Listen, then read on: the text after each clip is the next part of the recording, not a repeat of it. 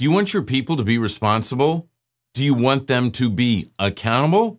Well, we can have it all, but we need to know the difference between accountability and responsibility.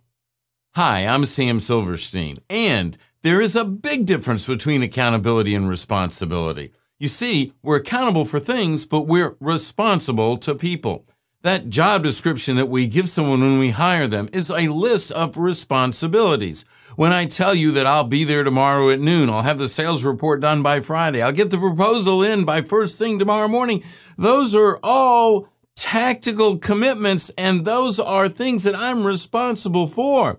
But it's the relational commitments between people that create accountability. It's when a leader lives the values, not just asks the people to live the values. It's when the leader is committed to the truth. It's when the leader is committed to it's all of us, which means when you fail, I fail, and only when you succeed do I succeed. You see, in an organization where we allow people to stay who are not fulfilling their responsibility, then we're saying to everyone in the organization, in that workplace culture, that it really doesn't matter what your performance is here the leader that is so worried about replacing someone that they do not get rid of poor performers, allow people to stay that aren't fulfilling their responsibility is opening the door for no one fulfilling their responsibility.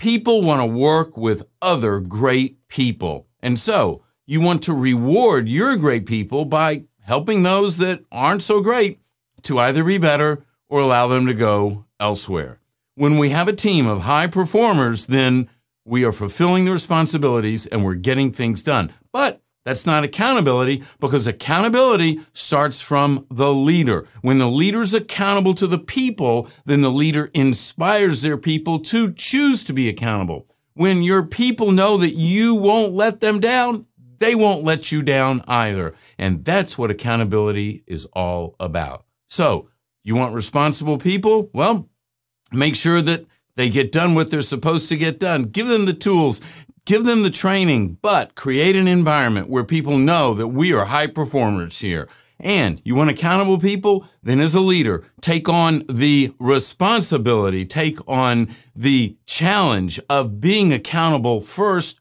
to them by living out the 10 commitments of accountability. And if you want to learn more about those, check out our free accountability quiz at amiaccountable.com.